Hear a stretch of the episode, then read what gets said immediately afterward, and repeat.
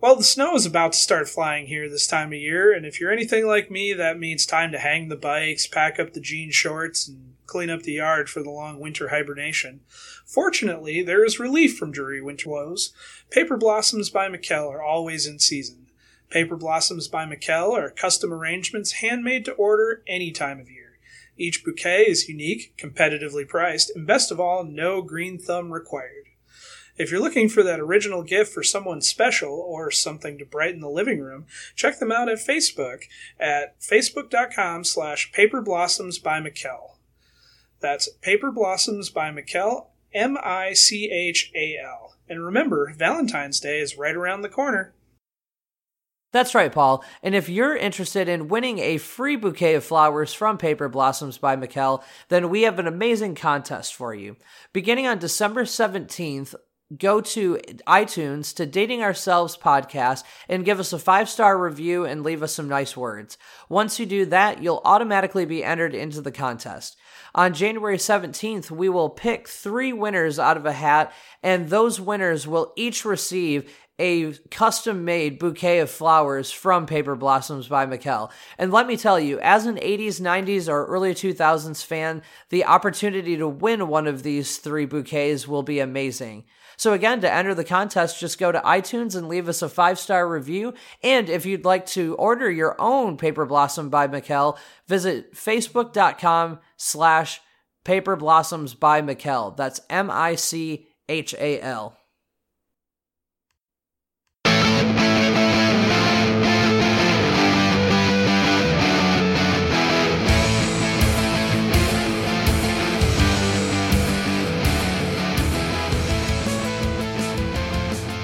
Welcome back to the past. This is Dating Ourselves, the podcast that talks everything 80s, 90s, and 2000s. I'm your host, Adam, and I'm joined by my co hosts, Paul and Brian. Thanks, Adam. So here we are, episode two. We appreciate all you listeners checking out the last episode of Dating Ourselves. If you haven't already, you'll want to give the episode a listen. As a major Simpsons fan, I honestly uh, don't think we're ever going to do better than that. Well, I hope We're gonna we try. can do better than that. Best episode ever. Well, for those who listened to that first episode, you got a sense of who we are and how this podcast works. At the end of each episode, we draw 80s, 90s, and early 2000s pop culture topics from the hopper of imagination. and we each. Sorry. and we each stake our claim as to which topic we want to lead a discussion on for the next episode. Previously on Dating Ourselves. Sorry about that. Just got into a groove there. So, on the last episode, Paul selected the 90s board game Gator Golf. I selected the classic Nintendo 64 video game GoldenEye. And Brian, who's going to lead us off today, selected the 80s action movie Highlander. There can only be one. That was pretty good. Thank you. I've been practicing. All right, folks. So, uh, yeah, here's our first one. So, um, I drew the topic Highlander. It is a movie. So, um, yeah, we're gonna we're gonna talk about it. So, the release date for Highlander it was an '80s movie. It came out March 7th, 1986, in the United States. The budget of the movie was 19 million dollars, um, and at the box office it earned 12.9 million. So, ooh, not quite a flop, but um, it didn't make its money back either. The music, um, all the uh, orchestral score was done by Michael Kamen, and the soundtrack was done none other by the band Queen, uh, one of my Yes. all-time favorites. Gosh, there's some amazing songs too. Amazing soundtrack. Oh, seriously. One of the best. I mean, one of my all-time favorite Queen songs ever uh, is in that movie, and that would be "Who Wants to Live Forever." Um, but Um, yeah, Princess they- of the Universe is amazing. Um, Hammer to Fall, It's a Kind of Magic. There's so many good ones in there. Oh yeah, they they definitely did uh, well by putting the uh, "Who Wants to Live Forever" in there. That was a perfect track for that particular scene. Yeah, agreed, agreed. Now it's really interesting. I'll go through some more of the statistics and the kind of the the nuts and bolts of the movie in a moment. But there were a lot of other people that were actually approached to do this soundtrack, and they declined the offer. Really? Uh, so so yeah, so so the the director is uh, Russell. I want to say it's Russell McKay. I, I I'm not exactly sure how to say his name, so hopefully someone can correct me on that. Um, but uh, he did a lot of music video direction as well as cinematic direction. So he was famous for working with Elton John, Duran Duran, The Vapors. Uh, so I could see that watching the movie. yeah, it's got a very like MTV like 1980s feel to it. Um, Although now I'm just picturing Elton John doing the soundtrack for this movie. Well, I don't know if he was ever one that was approached, but that would have been really interesting. And I, I, all I can imagine is it would be like The Lion King, but with You'd hold the head up. Yeah. But Instead of the circle of life, it's the circle of death. right, right. And so, He'd They get me had- to buy the candle in the wind one more time. well, yeah. he'd, he'd be able to get his uh, check for that song for the third time. Right, right. but I know that Duran Duran was approached, which I thought would have been kind of strange. Um, and then one of my favorite uh, progressive rock bands, a band called Marillion, was also approached, and that would have been really, I think, fascinating to. Oh, to that would have been. Um, I, I don't think it could have ever gotten any better than Queen doing the soundtrack, and I think that that's part of part of the allure for me to the movie is is Freddie Mercury's voice and, and just the orchestration that uh, that that Brian May and the fellas have. I mean, it's just it's top notch. Like I don't know how you could ever top it. You know. Oh, absolutely. So, um, so starring in the movie, we already talked about who directed it and who wrote the music, but starring was uh, uh, Christopher Lambert, uh, and he's most famous. Uh, well, his most famous role is this movie. He was he was Connor MacLeod, uh, but he also played uh, Lord Raiden in in the first Mortal Kombat movie, which is one of my all time favorite movies from from being a kid. Classic. Clancy Brown was the Kurgan, so he was he was the villain. Um, he also played Steve in Shoot to Kill, Captain Byron Hadley in Shawshank Redemption, and surprisingly enough, Mr. Krabs on SpongeBob SquarePants. What? yes, Seriously? seriously, wow. wow, that changes that whole show for me. it, it really does. but it's one of those things like like when you see uh Mark Hamill like get up dressed as like Luke Skywalker and then he starts talking like the Joker. It's the same thing where you, you. Clancy Brown, he gets up there and he starts asking for Krabby Patties and secret recipes and um it's it's really bizarre. Um so you have you have Roxanne Hart played uh, Brenda Wyatt, which was Connor MacLeod's wife at the end of the movie. But the way they meet is she was a forensic investigator that was investigating this case in 1980s New York City. And we'll get into the whole plot of the movie in a moment. But the the biggest name in the movie, um, even though it was billed after Christopher Lambert, um, is Sean Connery yes. from, from little known roles like James Bond and The Rock. Um, he played Juan Sanchez Villalobos Ramirez. Um, and Bless that's you. Yes, thank you. Uh, I need a breather about halfway through. That, that's a long, long name. Um, but that's essentially what I have in terms of the the stats of the movie. Um, and since this is one of Paul's all-time favorite movies, I, I would feel bad not letting him at least kind of lead the synopsis of the movie. So, do you want to kind of start with the with the general plot, and we'll kind of uh, we'll be your backup singers? So I'll just I'll start with the mythos of what Highlander is that carries through all of them. In general, uh, there is a group of people on Earth that are immortal, and they die in some violent fashion, and then they immediately are resurrected. And after that point, they can't die unless they are beheaded, and then it's uh, permadeath. now, I like um, that term, permadeath. Good song title. when they are um, so they all have this uh, urge to supposedly they are fighting for a prize at some point in the future they're all going to be drawn like teenage boys in puberty to the same location and uh, they are going to fight until there is only one. When uh, the last one remains, he will receive the prize, which is not really known what the prize is. It's it's one of those prizes in the cereal box. It's really not all that correct. it's a decoder ring. Drink your Ovaltine. Come on, Orphan they, Annie. they have weird old school rules, like they're not allowed to fight on holy ground. And when they um, attack each other, when one of them slays another, they experience what's called a quickening, where they absorb the energy and the memories of that person. And when this happens, it's like a lightning storm.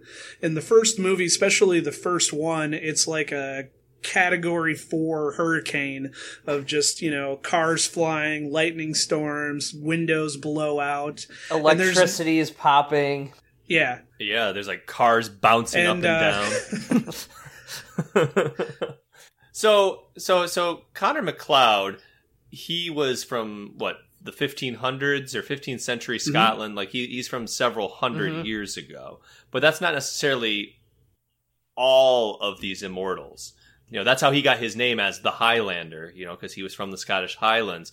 But that's not necessarily the case for all of these immortal um, right fighters. Yeah.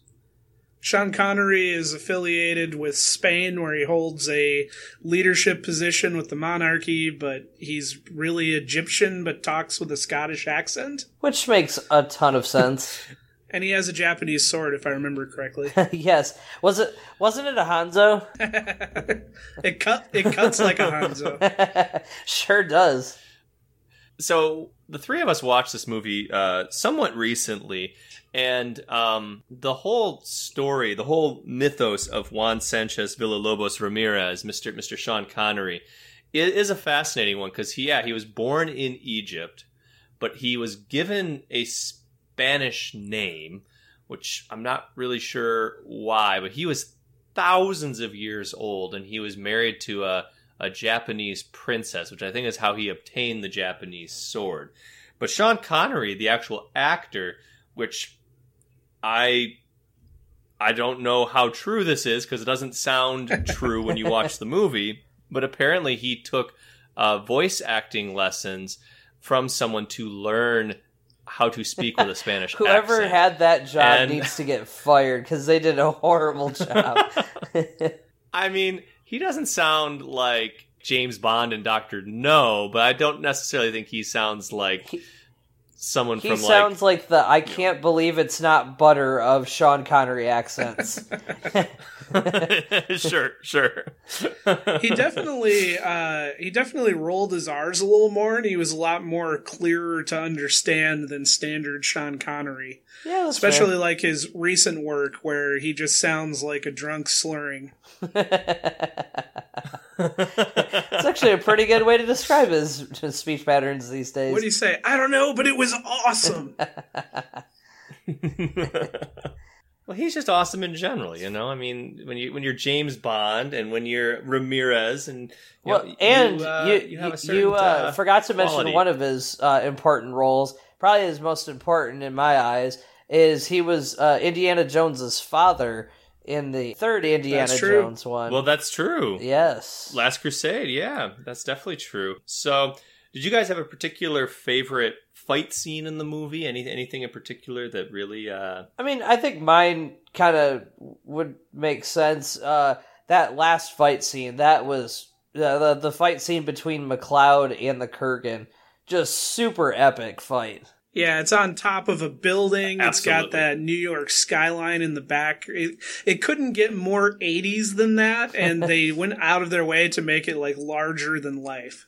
Oh, absolutely, yeah. Damsel in Oh, yeah. distress tied When to the have- building. I was just gonna say damsel in distress tied not even just to the building, but tied to a giant electric neon sign in the rain. Um Very 80s. Like I mean it, it's it's epic as hell. Now, this isn't necessarily part of the topic, and this may come up in in future episodes of Dating Ourselves, but we also recently watched the second movie. Um, and it's interesting to me that a movie that never actually broke even at the box office had a trilogy, had a TV series, had action figures, had I think there may have been like a NES game. Saturday morning cartoon show. Yep. Yeah, I mean they had everything. There's in the actually six sink. movies. Really? There's Wow. six There's movies. six movies. So I was only familiar with the original trilogy, which the original trilogy is kind of a bastardized word because the movies don't seem to really fall in any type of chronological order or logical No, not at all. in any way. Like somehow Sean Connery, who gets decapitated in very epic fashion in the first movie, is somehow back for the second movie, and they never really explain that other than what what was it that he said you had to like if you just called their name they could come back from the dead. He said they were joined in a bond greater than death itself, and should you ever need me, just call my name. and so all of a sudden he is allowed to come back even though his kappa got detated in the first movie. so it's a, it's a Marvin Gaye, Tammy Terrell, ain't no mountain high enough. You just, if you need me, call me type type situation. Um, but uh, yeah, so and so that's uh that's a really uh epic decapitation. But yeah, then he's just like, yeah, if you need me, call me. But then there's that whole scene in the beginning as well um, that predates their meeting in the first movie. So in the first movie, the two of them meet because um, Ramirez hears that there's this other immortal, and perhaps a chosen immortal uh, named MacLeod in Scotland, and he seeks him out, and that's the first time they ever meet. Yet in the second movie, there is some weird space battle um, that predates this thousands of years, and somehow the two of them meet at that time as well. Because there's no need for continuity, right? They Right. probably just figured nobody saw the So- first one, so it didn't matter if the continuity was straight or not. And they are sent back to Well, the I would- past where they will forget everything and have to live out their lives as an immortal on Earth.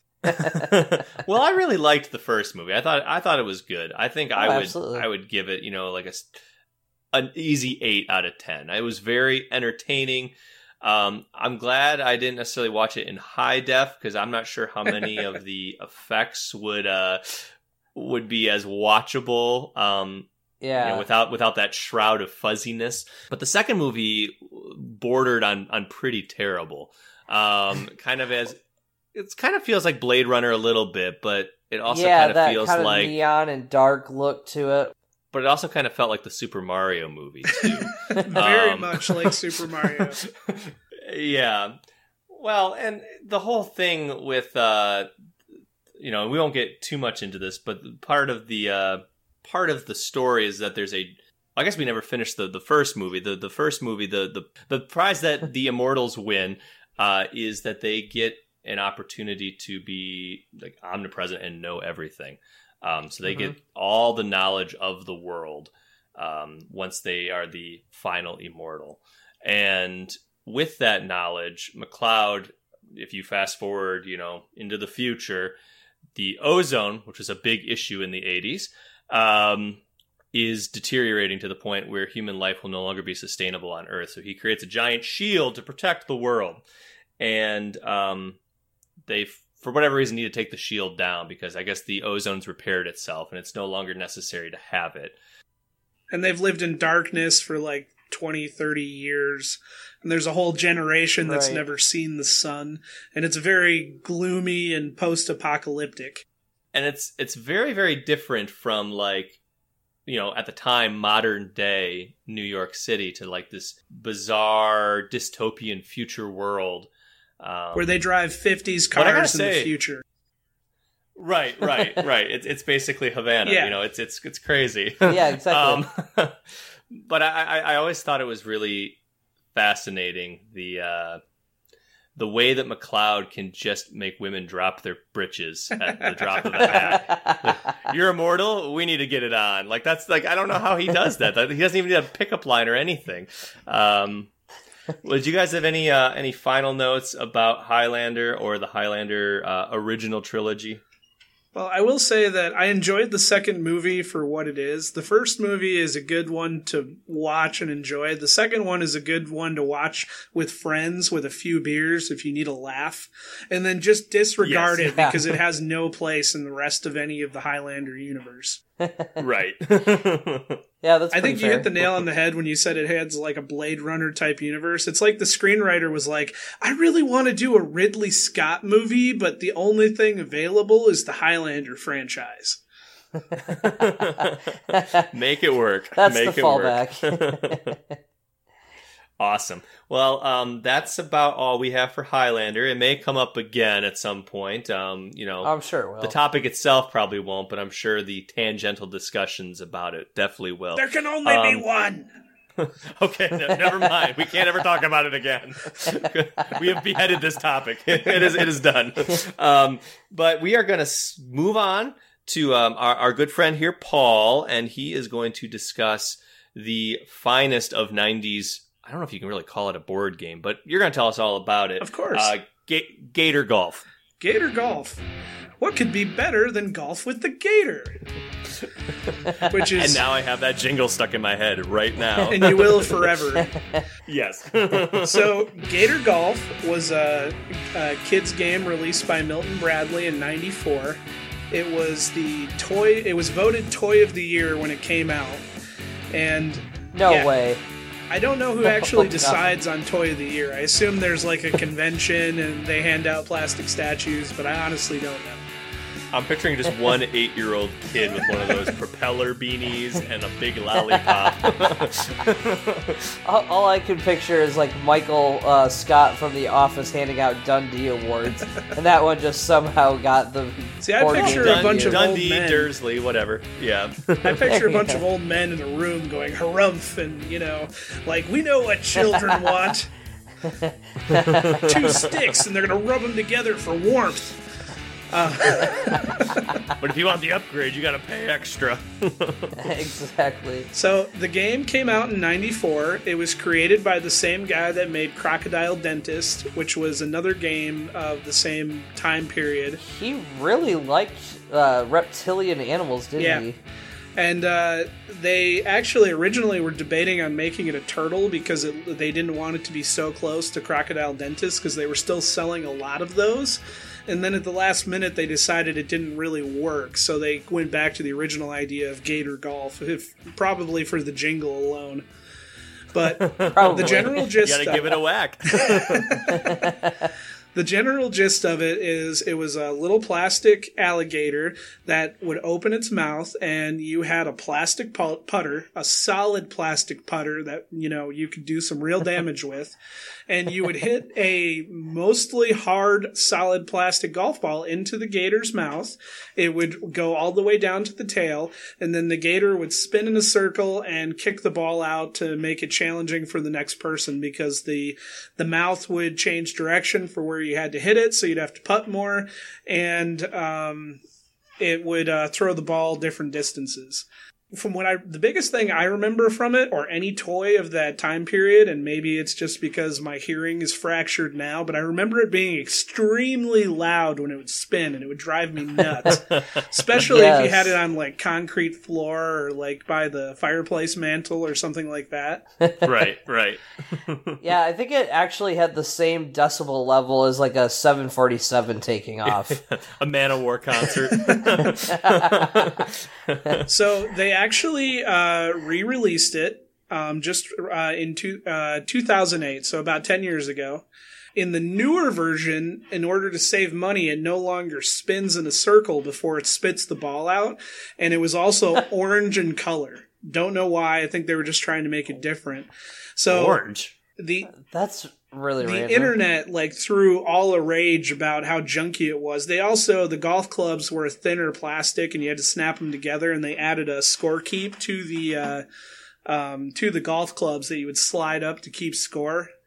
And uh, Oh, because it was such a disaster when they relaunched it, if you own the original, they're going for like 60 $70 on eBay right now. So you might have a gold mine sitting in your parents' basement. Wow. I don't know if I ever actually owned the game. I definitely remember having Crocodile Dentist, um, which was kind of like a. It's almost like Russian roulette, basically, because the idea was the alligator had a toothache, uh, or crocodile, excuse me, crocodile dentist, um, and so you would push down each tooth until you got to the one that was aching, and then it would snap down on your fingers. So yeah, it was Russian roulette, uh, reptilian style. But So, so you're telling me they taught kids to just go up to a random crocodile, stick their hand in there to see if it had a toothache? that may have been why What's they the worst that discontinued the games for a brief period. Well, they're all re-released now, and what they've done is they've um, they've taken the Elefun and Mr. Buckets, and they've all made it the same line as Elefun Presents, which I don't I don't remember Ah. Elefun coming first. Elefun was a game where you had an elephant that was really just a vacuum cleaner set in blow mode, and it would blow confetti all over your parents' living room, and you had to try and catch it with butterfly nets. Oh, I do remember that. I had I forgotten about that remember that, entirely. yeah. I definitely remember Mr. Bucket though, where you had to Yep. drop the, oh yeah, eh, you know, and he had like almost like a Mr. Potato Head smile, and his Yes. hands would move, and you had to drop the ball without it hitting the hands. Also loud as hell. Yes, yes. all those games were, and they all took D batteries too. Yes. Which my house, I don't know about you guys, we had tons of double A batteries, even a few triple A batteries, mostly for like calculators or you know TV remotes. But we never had like D batteries. So like if the toy died, it was like you had to go take a trip to Target to like get more batteries or Radio Shack or something like that. Like we just didn't have them around the house. Yeah, it seems like the only thing that takes D batteries is children toys. I don't feel like I've ever used a D battery outside of that. I, am trying to come up with some. I got nothing. Yeah, there may be some D batteries in adult toys. I don't I don't know for sure, but oh god. I wouldn't know, but maybe that's how the name came about, the the D t- batteries, you know. Now, do you guys I never owned the game. I don't know if I've ever even played the game. Do you guys have like like powerful memories, like a good good story of uh of connecting with with Gator Golf? So I know that ours, like you said, even though it took like three D cell batteries, you only got like an hour of playtime out of it because it just sucked juice like nothing else. Mhm. And uh, I remember taking the batteries out of it, and for whatever reason, my sister and I were putting the batteries across the carpet, and it was leaving streak marks because the batteries were like old and corroded and had been in there forever. And I forget what happened, but I must have shot one of those across the living room, and I hit a vase or some sort of plant holder, and it, the thing just shattered. And um, I immediately just dropped the club and ran to my room. And to this day, I don't think my parents ever figured out what actually happened. Like they saw the carnage, but they never put two and two together that, hey, there's a golf club in the room and there's a battery over there. so, Right. so, so what you're saying is we need to make sure your parents don't hear this episode. We don't need anybody ratting out Paul on this. Since it's on the internet, it'll be years before they discover it. And I'm sure then someone will have to show it to them. They're, they're a little internet uh, averse, huh? Yeah, pretty much. if it was uh, on eight track, you know, maybe maybe they'd find it sooner. But They still call me to help them change the TV channel sometimes. So oh no, oh no, that's bad. Oh, it's stuck on the TV guide channel again. What do I do? Press up. Press the menu button again. Oh, that's Why would I want the menu twice? I already have it once. Oh man, yeah. Um, I don't think we we ever owned it in my house. Um, I remember playing it. Uh, I had a friend that lived across the street. Uh, they were much more into board games than my family ever was. We we had a few board games growing up, like you know Monopoly and uh, Trivial Pursuit, and like once Catchphrase became a thing, we had that. But I don't really ever remember having that many board games growing up. That that just wasn't something we ever got really into at our household. Um, so I, you know, I had a few toys like that and stuff, but I never really had like Gator Golf or Mr. Bucket or anything like that. But I definitely had friends that had all of those things, and so I'd play them at their house, which was probably better for my Yeah. parents anyway. Then they didn't have to, you know, clean up the glitter from the one that shot glitter everywhere. yeah, and uh, the the plastic clubs, I would imagine, could have been a, a very deadly tool of sibling rivalry. I'm sure that Oh, of course. that had to feel good on a shin if whacked right. They were more Yeah. swords than golf clubs. Oh yeah.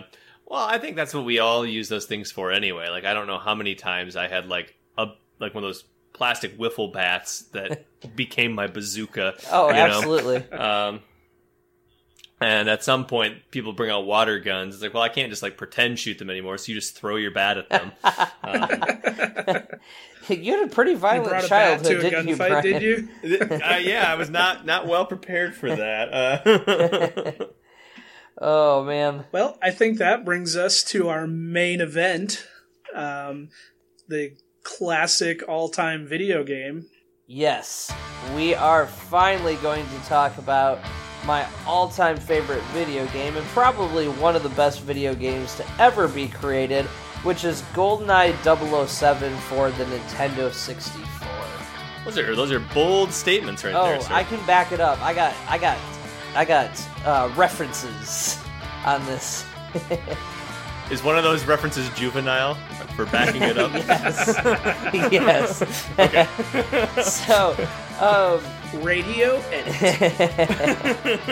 so GoldenEye 007 uh, was released August 25th of 1997 and was really kind of one of the first major releases for the Nintendo 64. Of course, there was like Mario 64 and a few other games that were launched games for the Nintendo 64, and this was one of them. Uh, so it was directed and produced by a guy named Martin Hollis, who ended up being a you know kind of a big time guy within the um, Nintendo company. He ended up uh, later going on and working in uh, the the uh, Nintendo. What was the system that came after the 64? Uh, GameCube. GameCube, yeah. that was the GameCube. Yeah, so yeah. he ended up working with the GameCube and all of that, but uh, this was kind of the first real big game that he directed for the uh, Nintendo 64, and obviously it is a tie-in to the movie uh, that came out around the same time, which was the Pierce Brosnan led GoldenEye 007 uh, that came out, I believe, in like 96 or 97. And it's a cool story. It kind of takes place uh, mostly in uh, like Soviet Russia. And then there's instances where they go to like the jungle and stuff. So it's got some really cool scenery that played well into the video game. But the, the basically you're playing through the the storyline of the movie. So uh, you start out in the dam scene where he's trying to break into the Russian compound to uh, blow up some stuff with his partner, and then you end up trying to figure out who this mysterious new informant is, and you go through like the tank scene in Russia and all these great scenes, and um, Definitely. it, it was a great single player for the time. It was a great first person shooter. It was an off the rails game, uh, meaning that you could kind of freely roam around. Unlike, say, like a Doom or something like that, where it was like- a little bit more. Yeah, like Wolfenstein. Yeah. yeah, because most of those games you kind of were just it was a point and shoot. This guy could be completely above you on another level, and you're pointing your gun straight forward, and yet somehow you get a headshot. Right. Um, because it had like these auto aim features, because there just wasn't the technology to operate on that many different axes. Correct. Yeah. Um, so it was it was a very um, very revolutionary thing, and, and I think you know going back to the story of the movie itself, I think that we as 90s kids were very very lucky that that particular bond movie came out when it did because i think it lent itself very well to this type of video Oh, game absolutely. like had you had something like you know view to a kill or something like that or uh, octopussy which has almost no real action action in it i Mhm. mean there's some great car chase scenes in that movie for sure but most of it is kind of that um, playboy aspect of bond Right. um, as opposed to like the world man of mystery Mhm. Um, Well, It modernized it and it made it a real. It made it a real action over the top movie. I mean, it was Oh, yeah. always an action movie, but this kind of took it into that Michael Bay era modern action film. mhm. and they did a great job of kind of updating the technology too, which played so well into the game. The multi-function watch that he's wearing uh, throughout the game, which uh, in the game acts as your like pause screen, so you can see all your stats on your wrist. Um, and then, of Yep. course, like within the gameplay, you also end up using like the laser uh, to cut the floor of the the Soviet like tank train before it explodes and stuff like that. So it came it came into the gameplay uh, several times, which was really cool because that was like kind of a a pretty novel concept.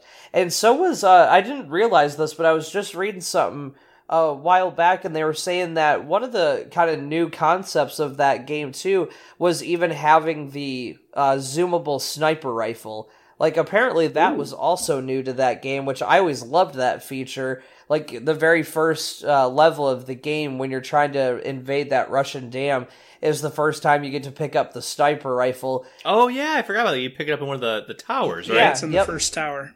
Yep. And so that was a really cool feature because you could sit up on top of that tower and if you were patient, you could pick off some of the soldiers that were down in that tunnel that you went into to get to the next part of the level there. Yeah. Now, I think I think a really cool thing about the story as well because you talk about um, going in with your partner to go on your mission, mm-hmm. and then you fast forward and you're trying to figure out who this like evil informant guy is.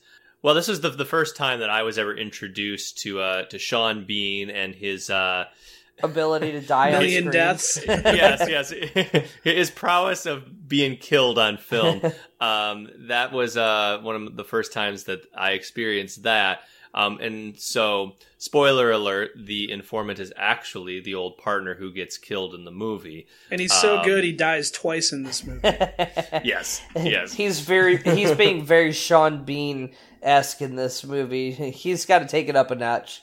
Definitely, definitely. So, um, so one of the big things that we haven't talked about yet, which I think is the the in my opinion, what really made the game revolutionary was not the single player play. I think that that was very good. Correct. I think it stuck to the story for the most part pretty well. We can discuss in a little bit some of the extra levels that weren't actually in the movie, but somehow made it into uh, the video game. Mm-hmm. But the multiplayer deathmatch mode is really, really where it was. Oh, absolutely. So, oh, yeah. So, uh, the, you may not know this. You guys may not know this. Um, and this is something that when I read this blew my mind because now, you know, obviously having the hindsight of seeing how important this game has been to console gaming and the creation of the first person shooter deathmatch and all that kind of stuff. Um, having that hindsight now, it's unbelievable to hear this, and that is that the GoldenEye game was not originally supposed to have a multiplayer, and in fact, it was only added about a month before the game shipped out to stores, and it was developed Seriously? by yeah, wow. and it was developed by one guy. Wow. Um, there was a guy by one the, guy. One guy, yes. So there was a guy by the name of Steve Ellis who got the the code for the uh, single player game and just decided on a whim to kind of start working on a multiplayer version of the game in which you could have a death match and stuff like that. And he showed it to somebody about a month before the game's release. They decided that it was a good idea to put it in. And obviously, the rest is history because without that uh, multiplayer game, I really don't think the first person shooter deathmatch would have become as popular as it did. It really kind of proved that that could be something done on a console because that wasn't that had never been done on a console uh, prior right. to this. Right. And I think something important for some of our younger listeners is that there was no such thing as Xbox Live or anything like that at the time. Mm-hmm. Um, so this multiplayer was very much you and up to three of your friends in your bedroom or your basement mm-hmm. or wherever you kept your N64 playing all on one TV. And so it was a very cool bonding experience. And in fact, um, one of my, uh, one of a, a, good friend of all of ours, actually, a good friend of the show's, um, he he grew up a couple blocks away when we were kids and he used to come over all the time and he was such a good friend he knew like where we kept the key so he, uh, you know, there were many, many times where we would come home like from the movies or from dinner out somewhere. And he would just be upstairs in my bedroom playing playing GoldenEye. It's like, what the hell are you doing here, man? Uh, like, hey, you want to oh, get a game? I didn't know you guys would be home so soon. Uh, we live here. like, come on. Oh, I have friends like that too. Oh yeah. oh yeah. Um, so, but that, like you said, it was a great bonding experience, but it also could ruin friendships in a heartbeat because that game was so easy to screen cheat on. Unlike today's games where you can play over a, a LAN network or whatever, you can play online. So you're on your own TV and someone else is on their own TV. At this time, the only easy way to do that for the game, since it was a single system, was to just quarter your screen. And so literally you would have four little screens just divided up on your television and you could sit there and play and stuff like that. But it was so easy to screen cheat because literally all you had to do was kind of glance over. Right. I feel like that's the game that coined the phrase screen cheating. I mean, I I think it was right. always a thing, but that's like when it became like common terminology. I feel like that was the game. Oh, I could see it because before that, like games like Doom had a multiplayer, but in order to do that, you had to have a computer and a LAN network set up and all this crazy stuff, uh, which is why I think this game was so important for the first person uh, death match and all this stuff because prior to that in order to do that you had to have all this money invested into a computer and the LAN network And you had to be somewhat savvy in order to Right. do it. I mean, a lot of people I talk to that have the same kind of like you know thoughtfulness for a multiplayer game when they say their game is doom most of them were in college at the time and they were playing it in the computer labs Right. or in the dorms or places where it was already set up for them because to do that at home it was incredibly expensive and when we were 13 i mean we weren't going to get our hands on a computer that could run Oh, that no. let alone one that could talk to another computer over a modem or over a network it just didn't exist right. right. Well, and Right. I think what was so important too about the game is, you know, you talk about Doom as being kind of the first really big first person shooter, especially like a multiplayer online match or whatever. Uh, for like kids in our age range, because GoldenEye came out when we were all in fourth grade. And so that wasn't necessarily a game that we could probably really play at the time just because of how graphic that game was. Uh, That's what I was gonna say Yeah. too. Is that you know in Doom and in Wolfenstein and you know Duke Nukem and all those games, um, when when you killed somebody, like there were blood and guts, and their corpse just sat there mhm. until you completed the level. I mean, it was there indefinitely. Yep. yeah Where like GoldenEye, like yes, you still had guns, there were still explosions, there was still, you know, quote unquote violence, but at the same time, like these these sprites would just kind of disappear, like they would Yep. just evaporate. Um, you know, and so that was uh, that definitely made it different. It made it it made it less graphic and gory and Mhm. more about kind of like the the the sporting quality of, of hunting other people. well, the the cool part about it too was that uh, if you really wanted to even make it less traumatic for uh, a kid to play this game, they had a cheat code that you could do that would bring up a paintball mode, and so instead of firing Oh, bullets, yeah. you could fire paintballs all over. and big head and mode. Yep. big head mode, yep, yep. Yeah, they had a whole bunch of those different cheats that you could unlock. Um, Mhm. because that that was something that nowadays you just pay money and you get like these different modes and these different screens for your players and stuff like that, Mhm. different skins. But back then, it's like if you wanted these things, you had to beat the game at a certain difficulty or within beat a level within a certain amount of time or Yep. do Yeah. certain particular objectives to unlock these things. Yep. And so to kind of revisit something that I I'd mentioned earlier, for the most part, I want to say like 90% of the levels were in chronological order in the game. They followed the storyline. There were some that were kind of exaggerated more than they like than they probably were in the movie. Right. But then after the cradle, you had two other levels. There's like an Aztec level Yes. and the temple. and the temple. And neither of those were in the movie. Like they had no correlation to that at all. Right.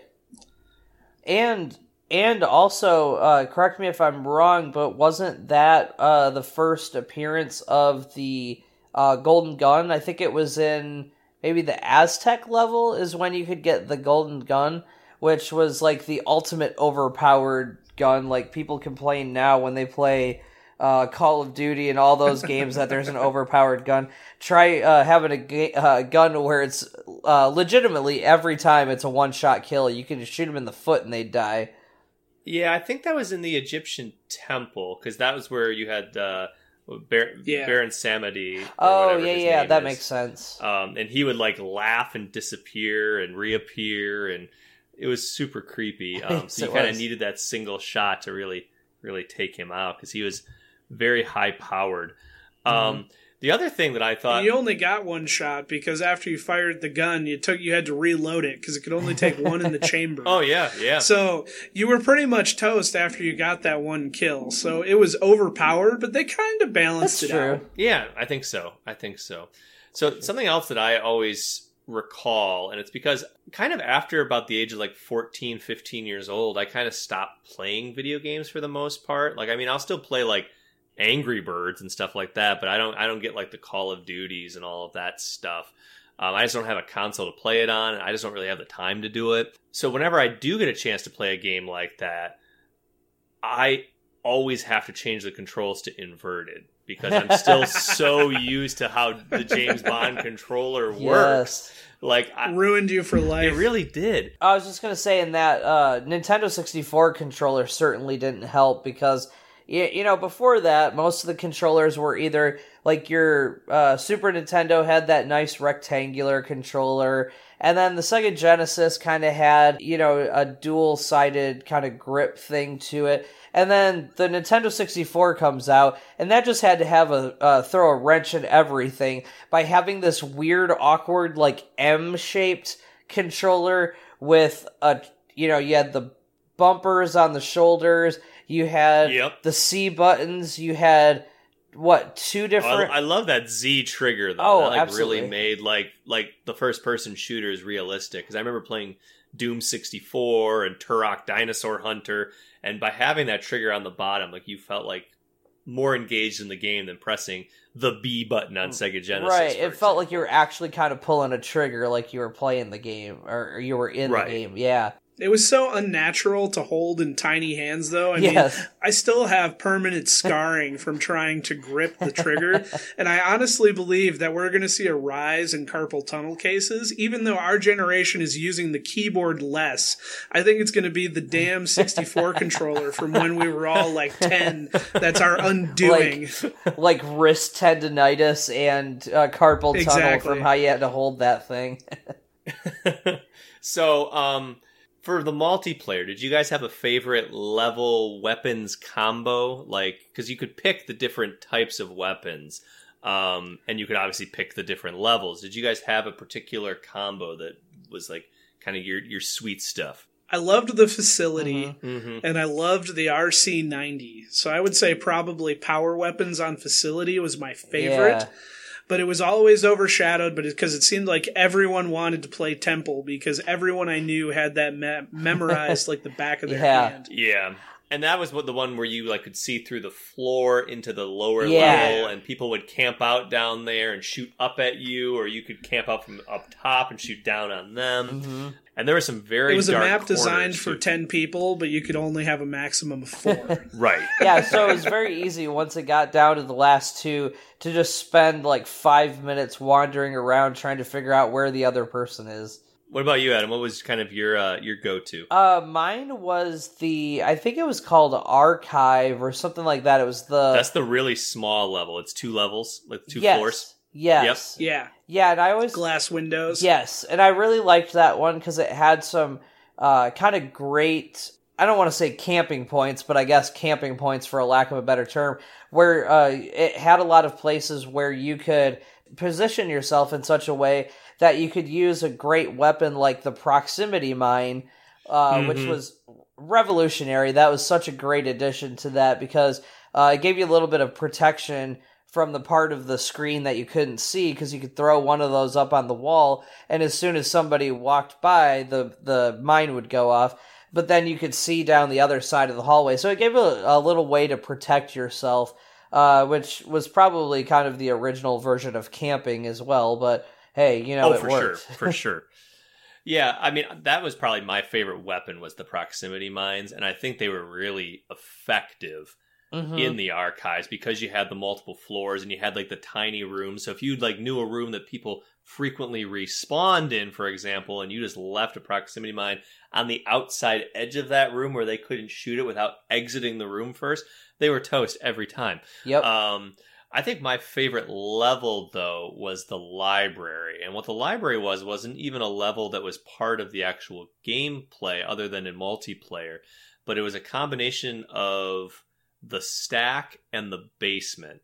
So it Yep. was three floors, and similarly, you could just put these proximity mines between the basement um, on a ramp. So when the people are like screen Yep. cheating and see that oh he's all the way upstairs, I gotta go chase him, and they go to the ramp, they they get blown up.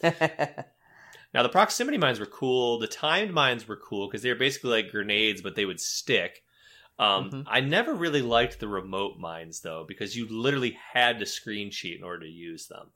and if you were lucky enough, I guess you could use a proximity mine on one side of you, and then have the remote mine like in front of you. That way, if anybody was coming, you could kind of wait and time it out. But yeah, I don't it, think I don't think in multiplayer, at least unless unless you had a cheat code, you couldn't have both proximity and remote mines at the same time. oh, that that's probably the case. Yeah. Yeah.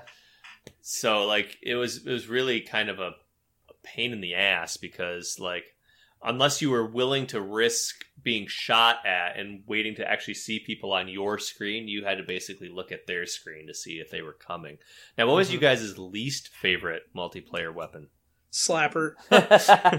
Fair enough. yeah, that's pretty fair. Slapper is exactly what it sounds like. It was the bare hand. yep. And there was no berserk mode like there is in Doom, so you just beat those people for a long time.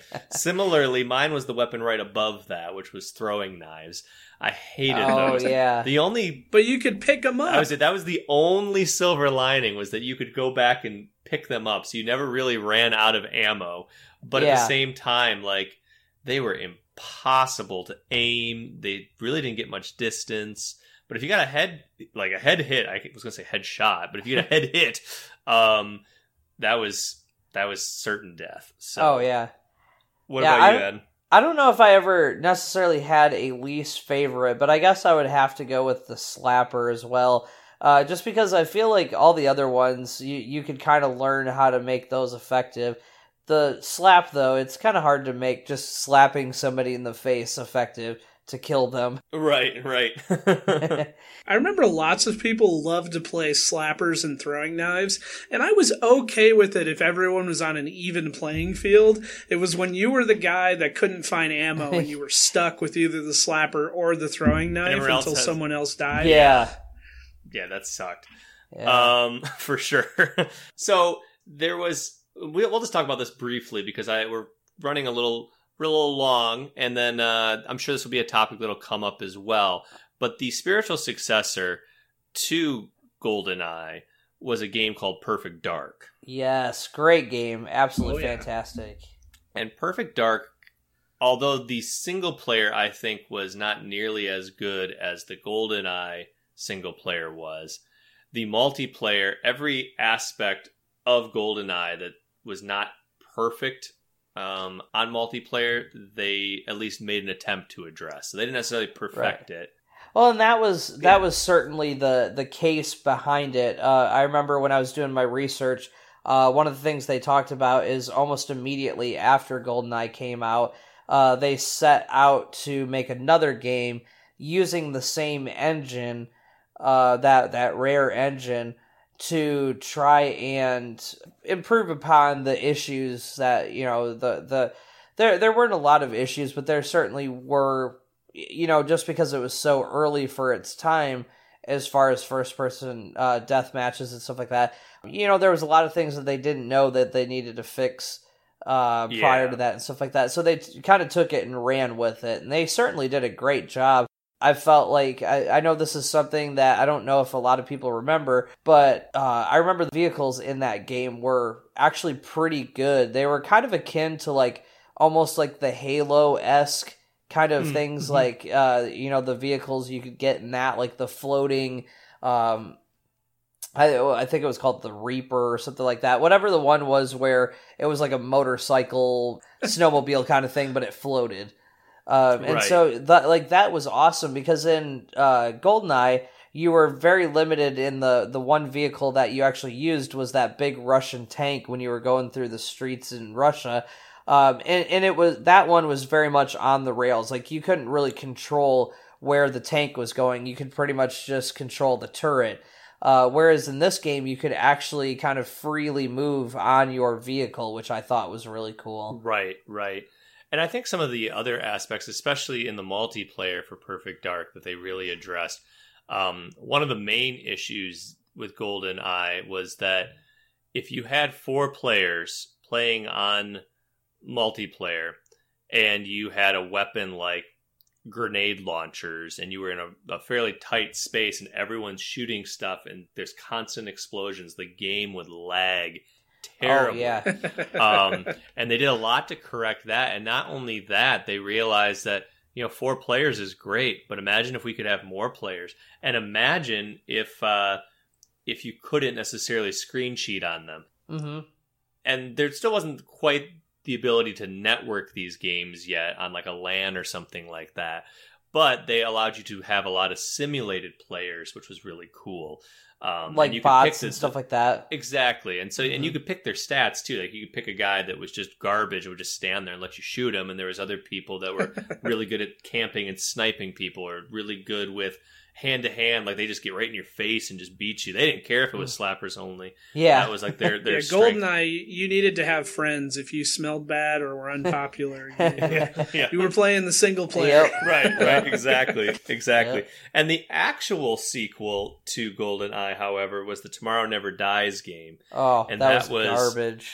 That was not nearly as good as its predecessor. So I- It had some of the weapons and it had bots, and those are the only two things that I could give it. If I couldn't find someone to play with, then that would be the one I would go to over Goldeneye for the multiplayer. Like if I just had 10 minutes before I had to leave for work, hmm because you could just do five bots, have a death match, and then call it a game. Are you talking about Perfect Dark or are you talking about Tomorrow Never Dies? I'm talking about Tomorrow Never Dies. Really? Yeah. Interesting. I I don't know. We rented it once from Blockbuster and I was just not impressed. Um Oh, it wasn't. It was by no means a great game. Like I said, the only thing I can say for it is they added the bots for the multiplayer, and most of the weapons from GoldenEye carried over into the multiplayer. They added new ones, not as nice, but you could at least play by yourself. Whereas with GoldenEye, like I said, if you didn't have friends, you were in trouble. Yeah, gotcha. Yeah. Gotcha. So, what size TVs were you guys playing this on?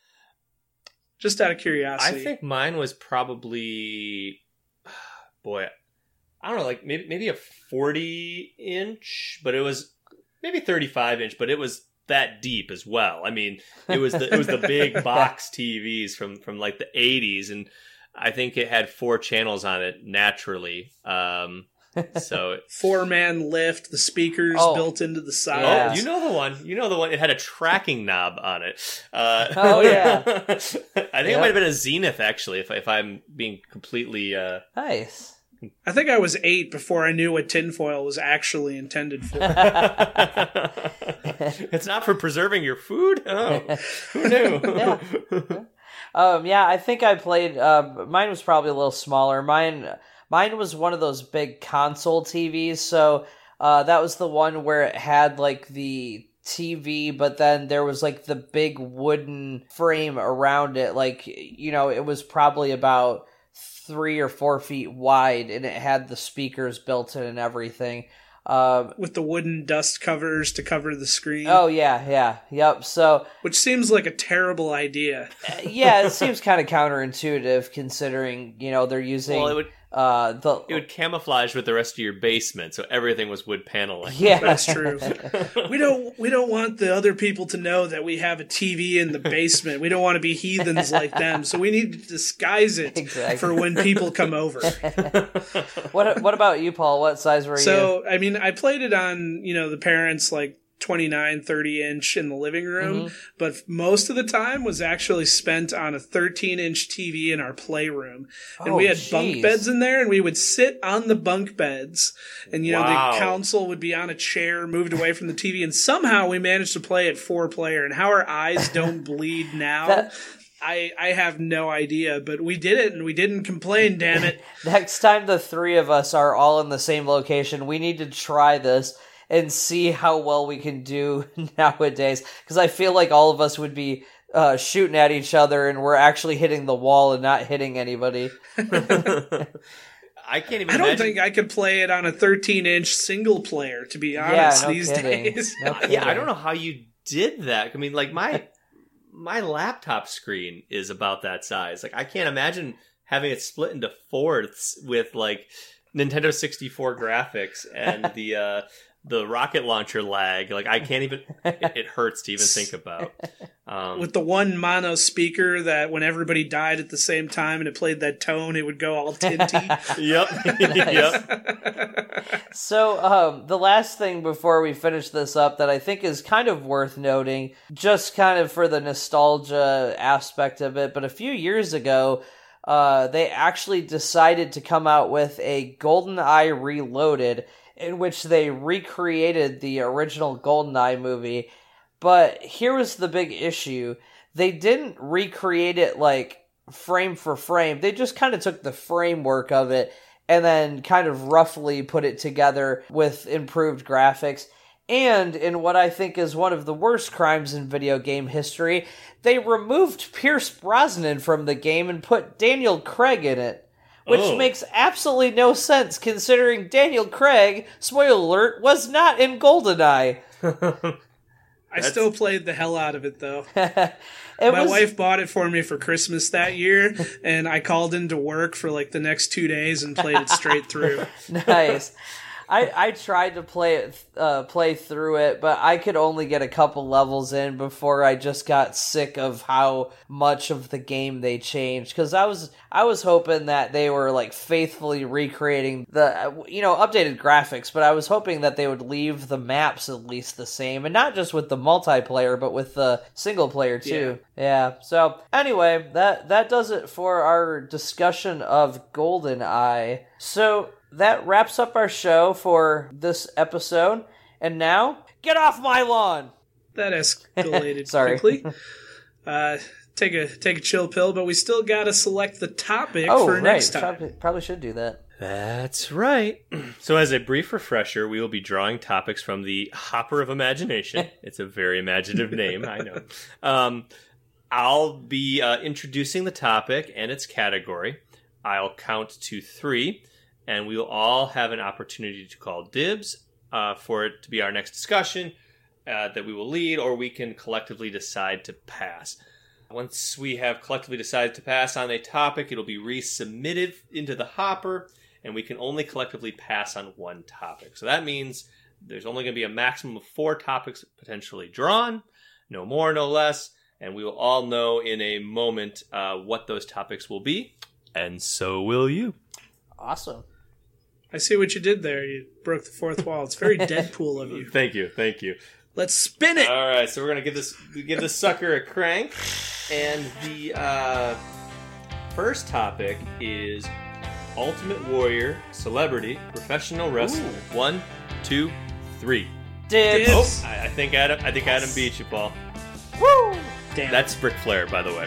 Uh, that's not the Ultimate Warrior. Oh, right. if you're listening to this and you don't know who Ric Flair is, you're not allowed to friend me on Facebook. fair enough. Fair enough. All right, are you guys ready for the next one? Ready? All right, the next one is Stand By Me movie. One, two, three. Dibs. Really? Yeah, see, I always hesitate, and I know that I can do this movie justice, so I'm gonna go with it. All right, all right. It's a classic. It's been a long time since I've seen it, so um, I think I'm gonna have to. It's got that Wil Wheaton vibe, Jerry O'Connell. I remember the scene with the train, and well, we'll talk about it next week. But um, okay, um, and then uh, all right. So I have the opportunity to either pass this topic, but if I pass, then I have to take the fourth one. Um, so let's see. This one is Decisions, decisions. AOL Do, Instant. do, do. Ah, get out of here, Jeopardy. It's AOL Instant Messenger one two three. I'll take that one. That sounds like a really fun topic. And the fourth topic will be lost to the ether, um, to the pages of history. But yeah, so uh, that's our show, folks. And uh, thanks for joining us on Dating Ourselves. If you like what you heard today, there's definitely more to come. You can check us out at www.datingourselvespodcast.com to learn more about us and the show, and also check out our contact tab if you'd like to submit your own nostalgic topics. You can also send us submissions at datingourselvespodcast at AOL.com. We've got mail. You can also check us out on Facebook at www.facebook.com slash dating ourselves podcast. And if you're on Instagram, uh, you can also find us there at dating ourselves podcast. and remember, if you're too old for Snapchat and too young for Life Alert, then you've just been dated. All right, thanks again, guys. See ya. See so you guys. long.